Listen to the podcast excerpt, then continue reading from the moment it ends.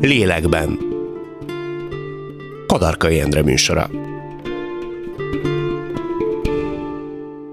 Köszöntöm Önöket újra itt a lélekben. Ma egy kissé rendhagyó műsor következik. A megszokottak szerint ugye először mindig egy szakember segítségével beszéljük át az aktuális pszichológiai jelenséget, majd ezt követően egy ismert vagy civil érintett szokta elmesélni saját megéléseit, tapasztalatait.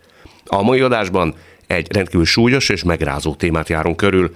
Egy gyermek elvesztésének tragédiájánál alig, ha nem nincs nagyobb fájdalom és veszteség. Feldolgozni atán feldolgozhatatlant, komoly pszichológiai feladat, vaskos sokkélmény, amelyet irtózatos gyászmunka követ. Tekintettel a téma komolyságára és súlyosságára most kivételesen két különálló epizódban foglalkozunk vele. Előbb egy szakember segít nekünk megérteni valamit az elképzelhetetlen fájdalomból és annak lélektani folyamataiból. Majd a jövő heti epizódban Mihalecki Mária megrázó történetét mutatjuk meg.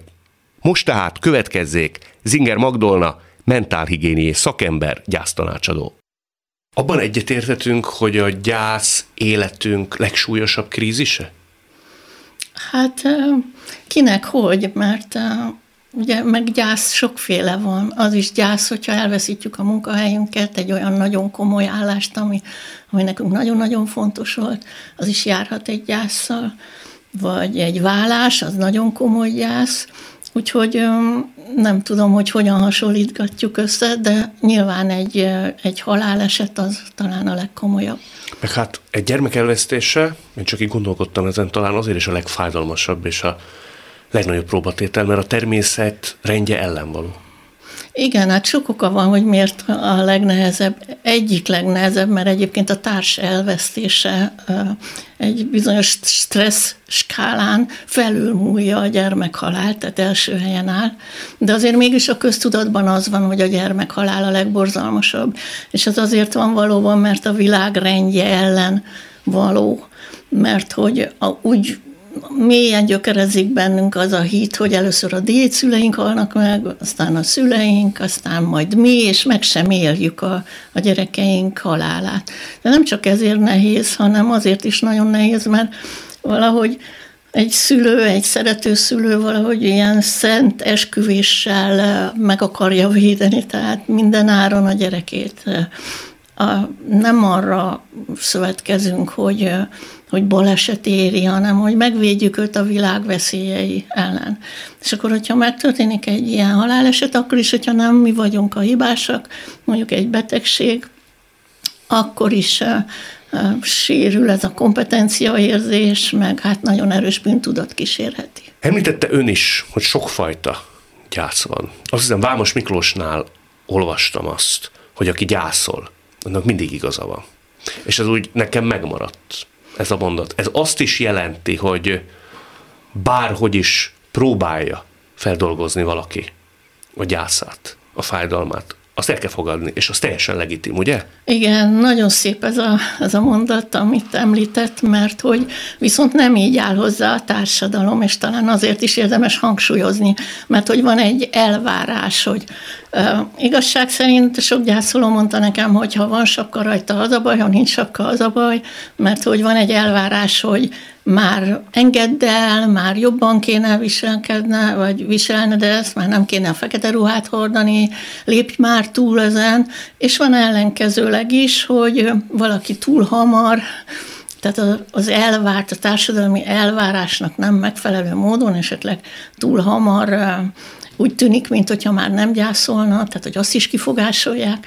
Nekünk gyászsal foglalkozó szakembereknek meg egy nagyon komoly előírás, hogy nem sürgethetjük a gyász folyamatot, meg hogy mindenki úgy küzd meg vele, ahogy képes erre. Csocskaság is arra kérni, hogy tessék mondani valami szakirodalom által egészségesnek vagy optimálisnak tartott intervallumot? Hát azért nem csacskaság, mert érdemes azért az időről beszélni, legalábbis, hogy legalább a tévedéseket eloszlassuk, mert hogy például ez az egy év, ami ennyire ott van a köztudatban, hogy gyászév, ugye, az semmire nem alkalmas sokszor, mert úgy elszalad az az egy év, hogy, hogy hihetetlen, és nagyon sok gyászoló egy év után csalódott, mert hogy ő is azt várja, hogy egy év után már jelentősen jobban lesz.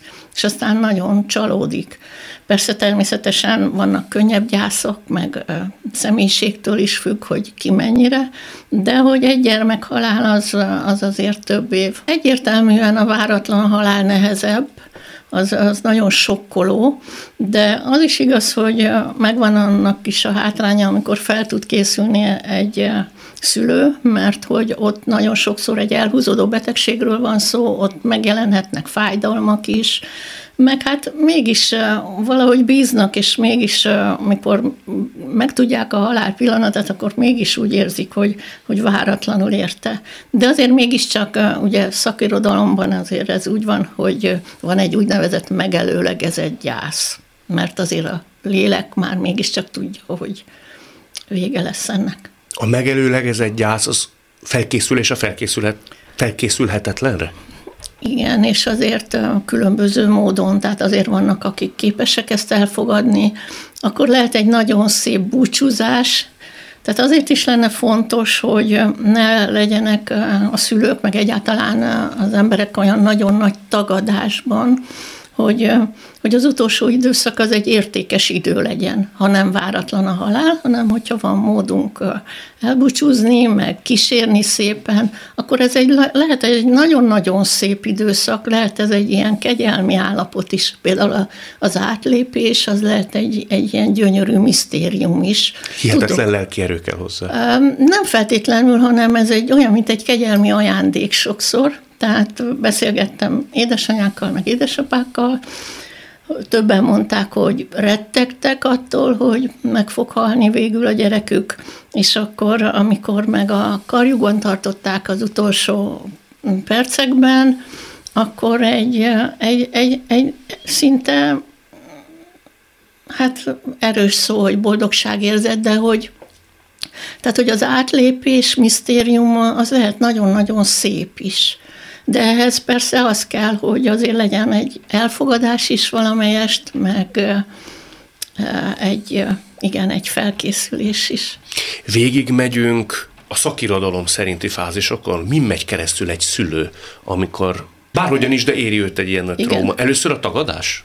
Nem, az se feltétlenül, mert hogy egyrészt a fázisok már, ma már az újabb elméletek már nem foglalkoznak a fázisokkal, de amúgy az elméletalkotók is, amikor a fázisokat megalkották, ők is azt mondták, hangsúlyozták, hogy azért ez nem egy kőbevésett dolog, hogy így sorba megyünk, és az azért fontos most erről beszélni, mert szintén van egy ilyen fel, hogy, hogy a gyászoló elkezdi ezt nézni, mert hát ő is olvassa az interneten dolgokat, és akkor aha, most vagyok a tagadás, akkor most jön a haragfázisa, most jön az alkudozás, meg a depresszió, meg nem tudom, de hogy hát nagyon nem így van. Egyrészt egy, egy, egy kaotikus érzelmi állapot, az biztos, hogy egy, általában egy sok fázis az azért van, meg az is igaz, hogy a temetésig van egy ilyen kontrollált szakasz.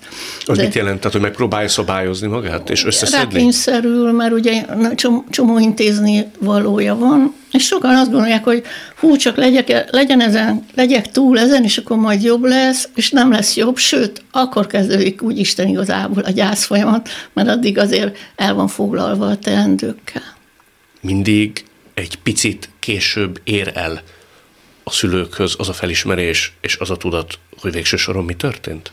Hát igen, mert ez egy, ez egy, ez egy olyan, eleve a halál maga egy annyira e, erős misztérium, hogy azt nagyon nehéz agyilag felfognunk, hogy, hogy még, még most beszélgettem vele az előbb, és akkor most meg már nincsen, csak a teste, és hol van belőle a lélek, Szóval ez mindenképpen nagyon nehéz, de egy szülőnek meg aztán végképp nagyon nehéz azt felfogni, hogy, hogy nincs, és soha többé nem lesz már. Tehát, hogy ez, és akkor ez nagyon sokszor ilyen uh, indokol, vagy őrült uh, haragot is generál. Kifelé. Uh, kinél hogy, de hogy ez a tehetetlenség, ez a frusztráltság, hogy, hogyha akármit is csinálok, nem tudok ezen változtatni. A világra, az orvosra, a párjára, a jóistenre, tehát valakivel elkezd perlekedni. Igen, vagy önmaga ellen fordítja a haragját. Az már a bűntudat, ugye? Akkor már igen, akkor meg abból aztán lehet még rosszabb depresszió is. Hogy miért de, nem tettem többet? Igen, de, de Polcalen is mondta, hogy mivel nincs felső határa annak, hogy még tehetünk valamit, ezért szinte mindenki átéli, majdnem mindenki átéli azt, hogy, hogy még tehettem volna, még jobban szerethettem volna, még elvihettem volna a másik orvosot, még alternatív gyógymódot lehetett volna. Mondjuk ennek az is a célja, hogy valahogy a történelem kerekét így visszaforgatják, és akkor, hogy elcsípni azt a pontot, ahol még én beavatkozhattam volna a folyamatba. És akkor ezt így pörgetik, hogy ha most azt megcsináltam volna, akkor még élne a gyermekem. És akkor ez azért is jó, mert hogy a, a, ugye van a biztonságos világba vetett hitünk, hogy kontrollálni tudjuk az életünket, a körülményeinket, és akkor itt egyszer csak szembesülünk azzal, hogy nem, nem tudjuk kontrollálni. De hogyha én azt eljátszom, hogy de hogyha én még nem tudom, elvittem volna még egy orvoshoz, akkor valahogy visszanyerem a kontrollképességemet, és akkor esetleg a másik gyerekem, meg a párom biztonságban van. De ez nem tudatos, ez, ezek ilyen Önvédelmi reflexek. Önvédelmi, védő mechanizmusok, igen. Hogy lehet ezeket lecsillapítani? Tehát amikor valakibe ott van, ott tombol, kiabál és üvölt, hogy ej, hogyha én először elviszem orvoshoz, mikor azt mondta, hogy fáj a feje. Akkor hát lehet... az összes érzésre vonatkozik a, a hihetetlen fájdalom, mert azért, amit megélnek a szülők, az egy pokol. Tehát így atomjaira esnek szét. Igazából nem feltétlenül kell lecsillapítani, hogyha annyira szélsőséges az érzelem, hogy nem tudja az életét vinni, tehát nem tud dolgozni, nem tud aludni, nem tud enni, akkor természetesen szükséges a valamilyen komolyabb beavatkozás, de egyébként meg nem, hanem, hanem maga a gyász, a, az a gyógymód, vagy a gyógyír, hogy, hogy megéljük ezt a, úgy, ahogy van az összes fájdalmat, az összes dühöt, az összes mindenfélét, és akkor lemenni az aljára, és akkor valahogy ki arra szolgatni szép lassan belőle. Le kell menni az aljára, ugye? Hát igen, mert megtehetjük, hogy nem, mert vannak, el tudunk menekülni a fájdalom elől, mondjuk munkába, hihetetlen mm, projektekbe, vagy maratoni futást, vagy nem tudom, szóval hogy azért el lehet vagy tagadással, vagy nem tudom, elfolytással, de nincs értelme hosszú távon. Nem rójuk meg azt, aki nem képes belemenni a fájdalomba, de hosszú távon az az egészséges, hogyha végigmegy a folyamaton. Meg lehet ezt úszni?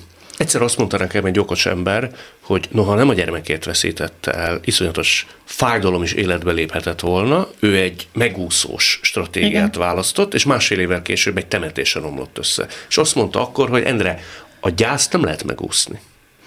Hát igen, előbb-utóbb előjön, és ilyen kis hajszálereken nem biztos, hogy ilyen összeomlással, vagy egy komoly betegséggel, ugye egy szívinfarktus is jöhet, mert a szív is megviselődik, vagy egy rákbetegséggel, hanem, hanem mindenféle, hogy nézek egy filmet, és nem értem, hogy most miért kezdek el sírni, nem értem, hogy miért nem tudok mélyen kötődni, ugye, mert egyszer nagyon-nagyon megsérültem, mert mondjuk elveszítettem a vőlegényemet, és akkor nem merek már szerelmes lenni.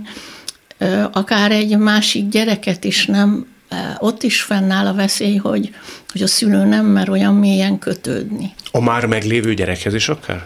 A meglévő gyerek mindig szenved hátrányban van, mert több szempontból, mert egyrészt a szülei össze vannak omolva, ő mindent elkövet, hogy most ő jó legyen és segítsen, tehát így parentifikálódik az a gyerek. Korán felnőtté válik. Igen, meg, meg nem tud megfelelni, soha nem tud megfelelni annak, aki meghalt, mert ugye az egy jó gyerek, nem rosszalkodik.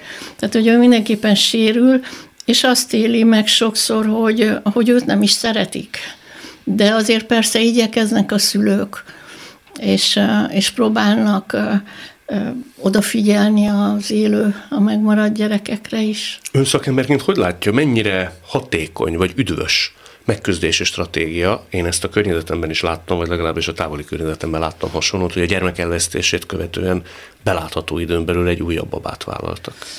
Hát ez nagyon sokan, sőt, még sajnálatos módon orvosok is javasolják mondjuk egy vetélés vagy szülés körüli gyermek halál esetén. Nagyon sok orvos azt mondja, hogy, hogy amikor fizikailag már jól lesz, és akkor azt megmondja, hogy orvosi szempontból, mint olyan 6 hét egy vetélés, vagy császármetszés után több idő, és utána hajrá, és az egyetlen gyógymód, hogy, hogy jöjjön a következő. De sajnos ez nem, nem jó válasz, mert hogy, hogy akkor, ha nem történik meg a gyászfeldolgozás, akkor az újabb gyereknél abban a pillanatban, hogy jön a baba, megjelenik a rettegés is, és végig szorongja esetleg a várandosságot az édesanyja, ami ugye nem jó a kisbabának se, meg hát van az úgynevezett pótgyermek szindróma, ami azt jelenti, hogy annak a gyereknek azt a szerepet szánják, hogy vigasza legyen a gyereknek. Vagyis az ő személyiség fejlődéséhez sem jó. De azért szeretném azt hangsúlyozni, hogy ha mégis jön a baba, akkor nem kell ilyen tragikusan lefesteni, hogy úristen, ez borzalmas, mert akkor is megvannak az eszközök, hogy, hogy szeretni tudja azt a jövevényt. De már egy kisebb gyermek elvesztésekor is előfordul ilyen, ugye? Tehát nem kell vetélésről beszélnünk. Persze. Hogy rögtön azt gondolják pár hónappal később, hogy akkor érkezzen egy újabb kicsi Tudok a családba. is erre sok példát is, igen, hogy, hogy azonnal neki látnak. Ő egy picit, ez most lehet, hogy nem a legjó indulatóbb felvetés a részemről, de egy picit ő hiányt pótol a szülőknél? Hát a, igen, a hatalmas fájdalomban úgy gondolják, hogy az biztos segít, enyhíti ezt a, ezt a rettentes űrt, ami, ami ott van, tátong a szívükben, lelkükben, vagy ott az egész házban, az a hatalmas űr, és akkor azt gondolják, hogy egy, egy, egy gyerek, egy újabb gyerek kacaja, az majd feletteti a fájdalmat. De ez nem tud érdemben gyógyír lenni. Nem tud, igen.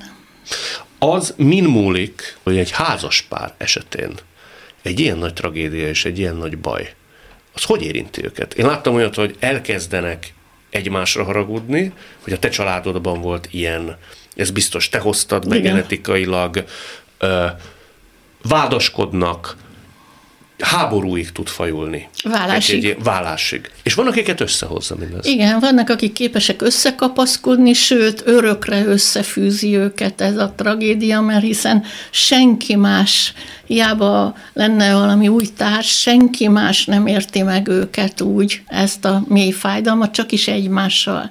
És akkor ők össze tudnak kapaszkodni.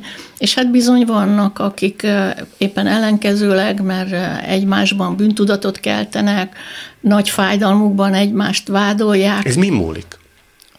Hát nagyon sok minden. Nyilván a személyiségtől, hogy ki milyen személyiségjegyeket hordoz, mit hoz a gyerekkorában, milyen batyút, milyen megküzdési mechanizmussal rendelkezik, milyen előtörténete van, tehát, hogy van-e már olyan krízis, trauma az életében, vagy, vagy veszteség, amit feldolgozott, sikeresen, vagy nem, ugye, az is lehet.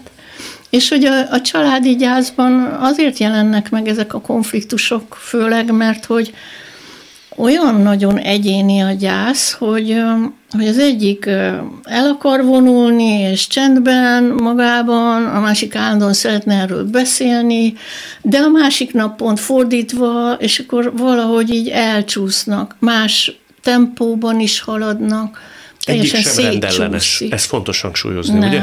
Nem. Az ambivalencia, az gyakran előkerül különféle cikkekben. Nevezetesen, hogy az egyik pillanatban látszólag jókedvű, teli szívvel beszél különféle dolgokról, optimista, míg fél órával később a világ legborúsabb embere. Ezzel sincs semmi baj, és nem rendhagyó, ez is egy természetes ábra, ugye? Talán nem ambivalenciának nevezném, hanem a gyásznak a, a miben léte.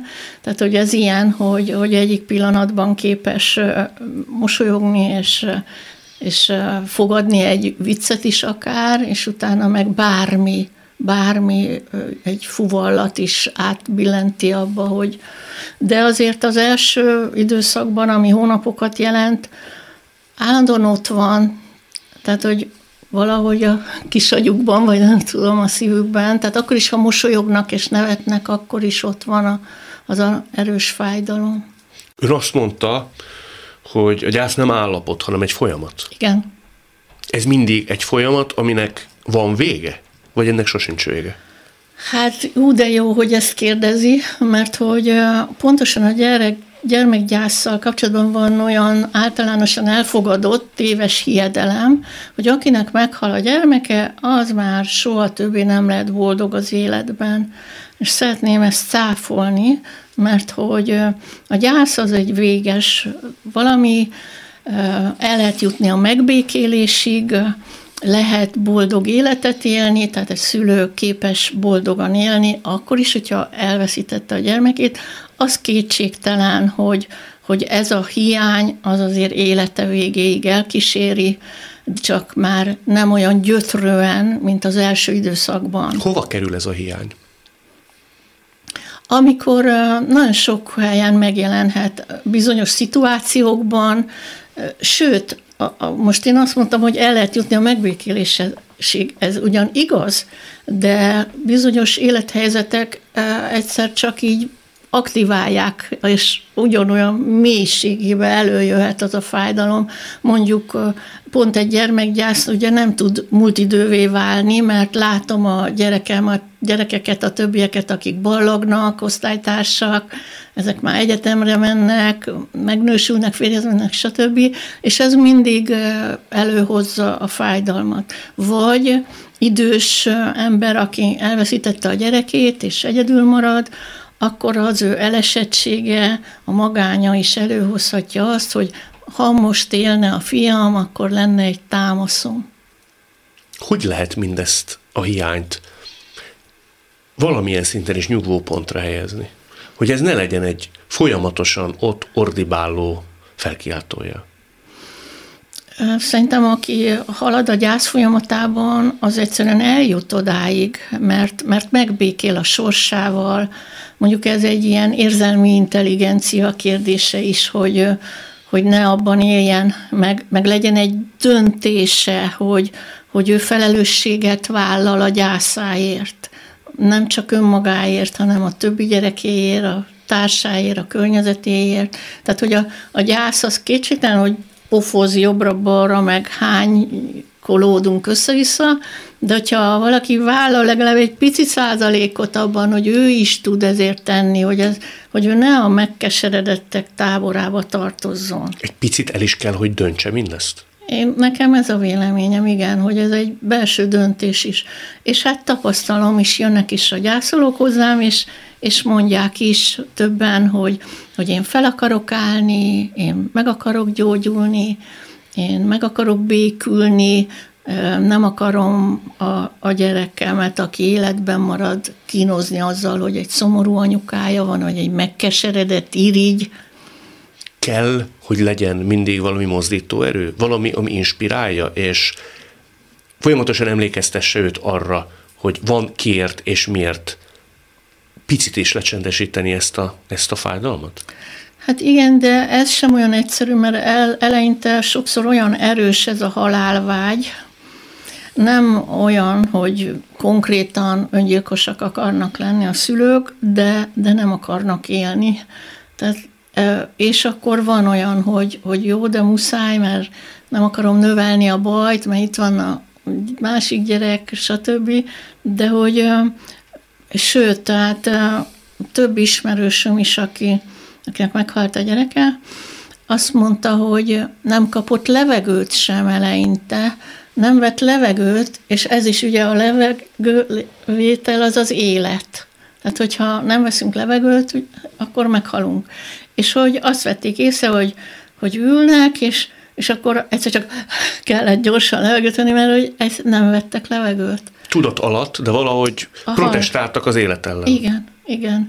Igen, és akkor egy, jön egy döntés is, hogy nem, én nem akarok így élni, és, és akkor elindulgatnak, és kérhetnek segítséget. Vannak egyébként gyászfeldolgozó csoportok, amik nagyon-nagyon hatékony segítséget nyújtanak, mert sorstársak között van.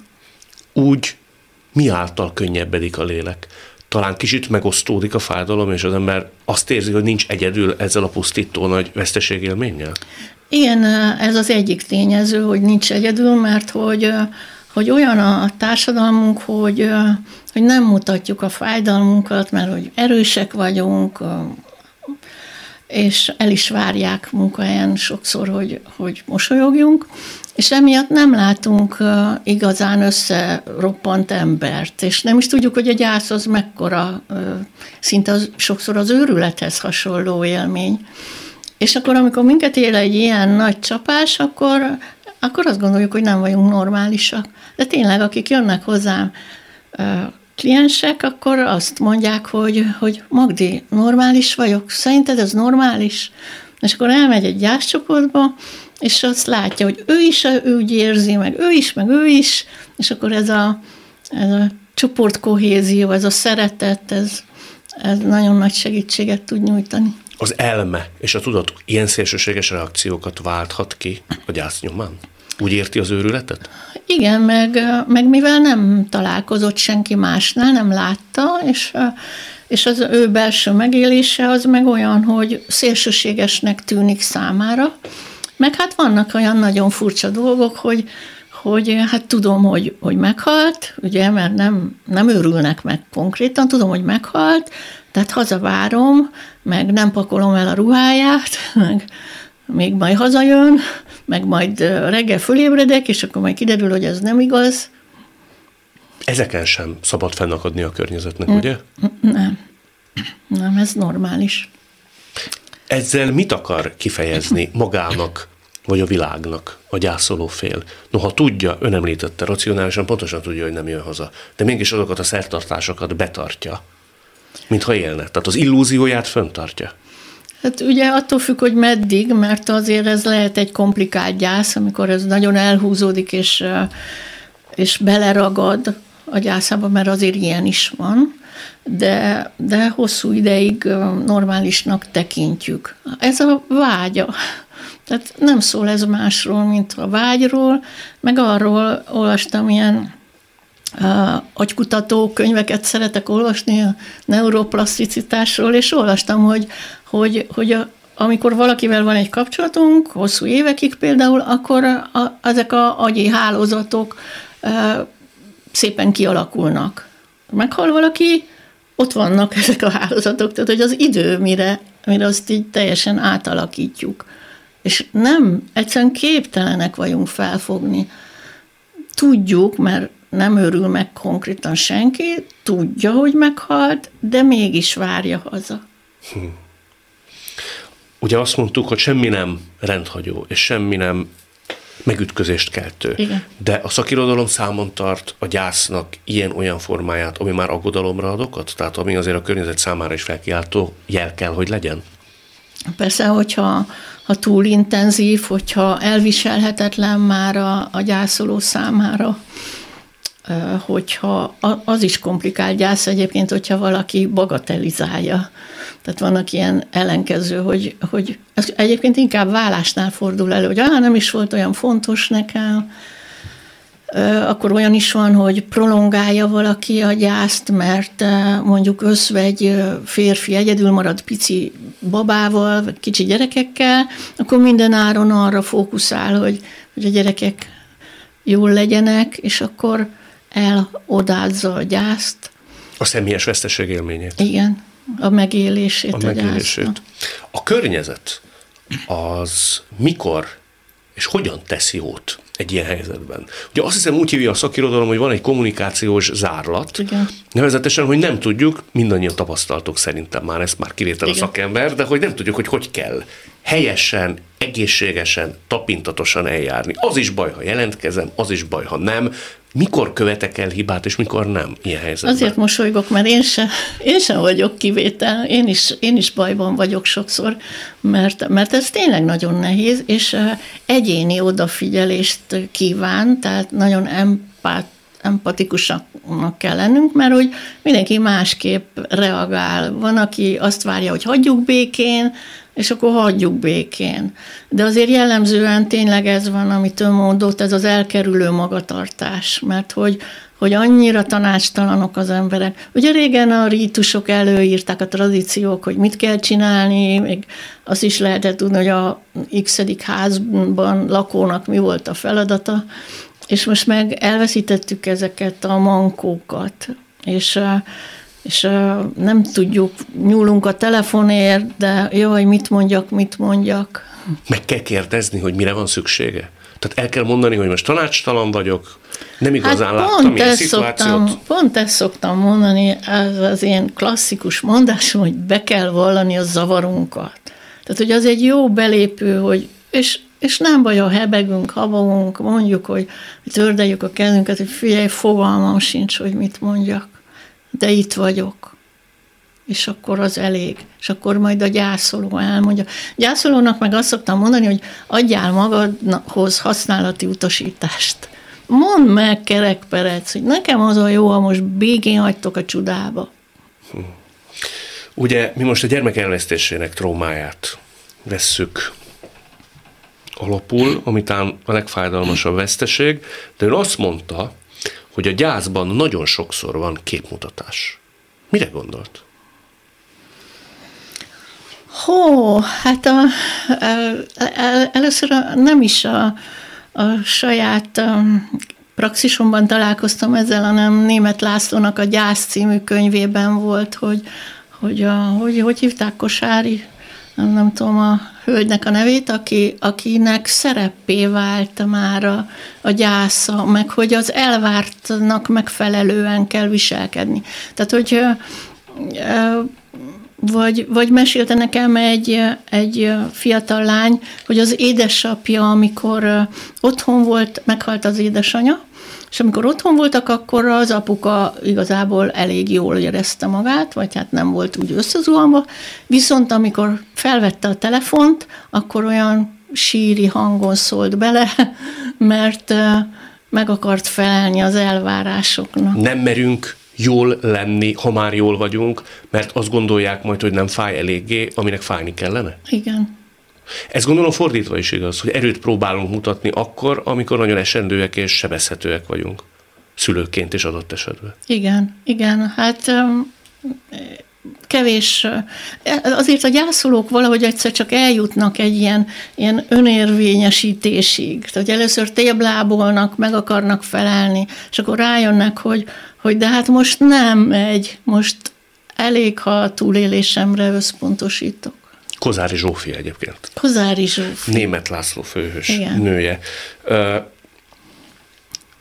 Ön hivatkozik egy filozófus professzorra egy könyv kapcsán, és ez nekem nagyon tetszett.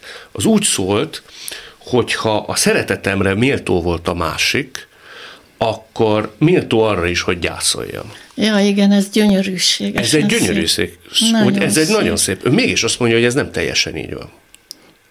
Mert hogy a gyász az nem egyenlő a szeretettel. Igen, mert, mert összetévesztik nagyon sokan, hogy, hogy azért ragaszkodnak a gyászukhoz, mert azt gondoljuk, hogy ez még az utolsó kapcsolat.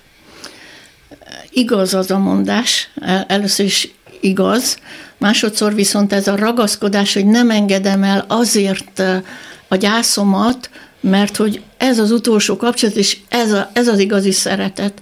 Ez egy tévedés, mert hogy amikor már megszabadul a fájdalomtól, akkor a szintiszta szeretet marad. Mert amikor gyászol valaki, akkor a, eluralja a szeretet részt is a fájdalom, a hiány, a keserűség, a, a harag, mindenféle érzés eluralja. És pont nem az az igaz, hogy, hogy akkor kapcsolódik ezáltal, hanem akkor kapcsolódik, amikor eljut. És ez olyan szép, mert szülők is eljutnak addig, hogy, hogy elmúlik a gyásznak a fájdalma, és akkor ha eszükbe jut a, a gyermekük, akkor mosolyognak, és jönnek a szép emlékek. Tehát nem a fájdalom, hanem, hanem mosolyogva mesélnek a gyerekükről. Hogy és lehet akkor ez olyan elérni? szép. Hogy lehet ezt elérni egy ilyen iszonytató fájdalom után és ellenében? Hogy arra emlékezzek, amikor még ő élt és boldog volt, és ne arra, amikor láttam adott esetben az ő ez oklát. egy egyenes következmény a gyászfeldolgozással. Tehát, hogyha valaki halad szépen, ugye ez gyászmunkának nevezük, csinálja, halad, elvállalja ezeket a fájdalmakat, vagy mert nincs is más választása, hát ezért, és akkor kijön ebből, meg döntést hoz ugye önmagáért, a szeretteiért, hogy ő feláll, akkor igenis eljut odáig, hogy amikor eszébe jut a, a gyermeke, akkor, akkor a szép emlékek jönnek. Illetve azért utalok arra, hogy időnként mégiscsak jöhet valami, ami meg felkorbácsolja a fájdalmat.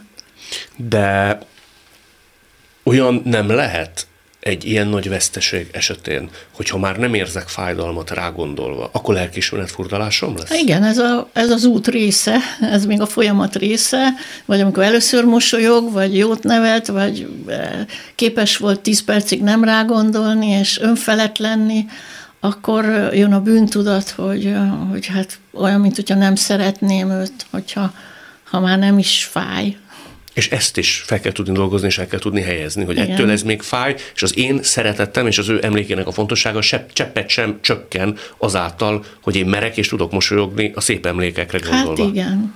De ha jól gondolom, akkor ön azt állítja, hogy egy kicsit, vagy egy meghatározott idő után a gyász az a szeretet útjában áll?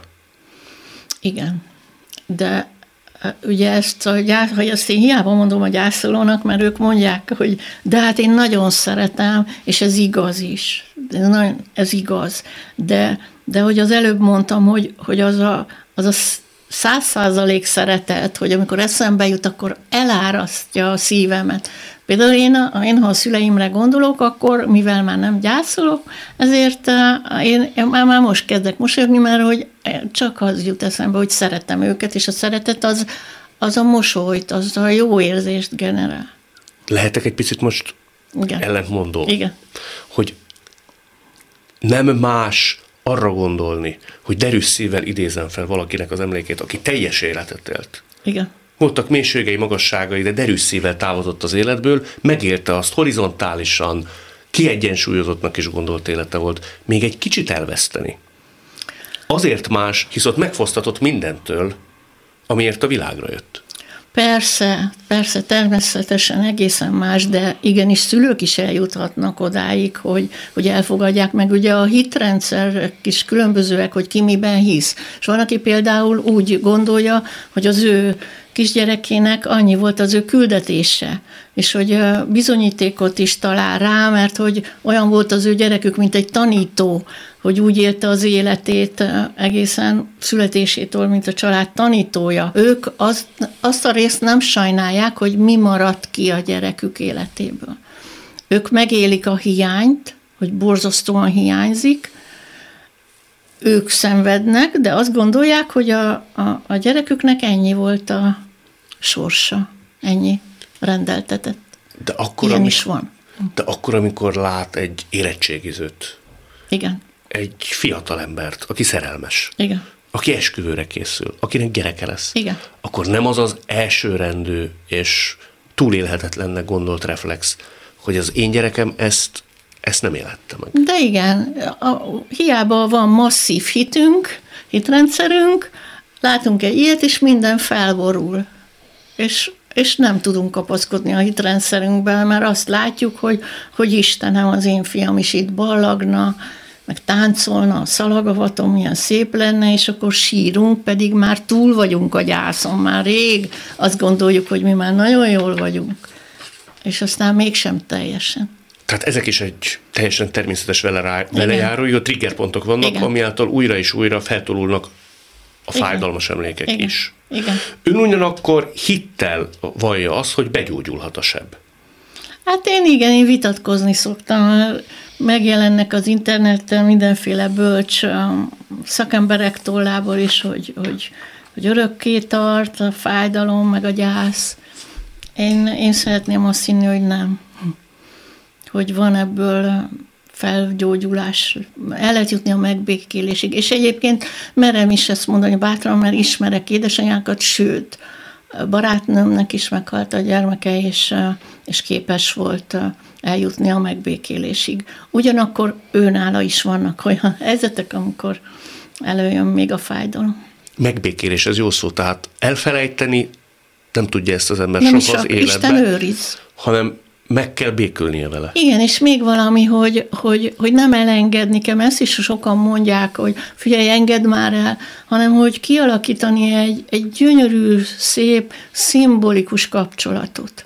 És ez nem függ attól, hogy most ő hisze abban, hogy a mennyországban él, vagy nem tudom hol van, nem kell, hanem, hanem egyszerűen a, ez egy ilyen szeretet kapcsolat. És hogyha ő kialakítja ezt a, ezt a nagyon szép, meleg, szeretetteljes, szimbolikus kapcsolatot, akkor igenis él tovább, és nem kell el, Isten őriz, hogy elfelejtsük a gyermekünket, akit nagyon-nagyon szerettünk.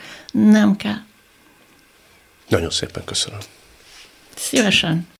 Az imént Zinger Magdolna mentálhigiéniés szakember gyásztanácsadó válaszolt a kérdéseimre. Ma ennyi volt a lélekben, ne feledjék, jövő héten ugyanezzel a témával folytatjuk, egy igen megrázó és felkavaró beszélgetéssel. Mihalecki Mária maga jelentkezett nálam, miszerint immár készen áll, hogy elmondja pokoljárásának és talpraállásának történetét. A műsort nem csak hallgathatják, de végig is nézhetik. Iménti beszélgetésünk hamarosan már látható lesz YouTube csatornámon is. A mai adás létrejöttében köszönöm Leocki Miriam, Rózsa Egyi Gábor és Lantos Dániel segítségét. Találkozzunk jövő szombaton, itt a Klubrádióban. Viszont hallásra! Lélekben Kadarkai Endre műsora.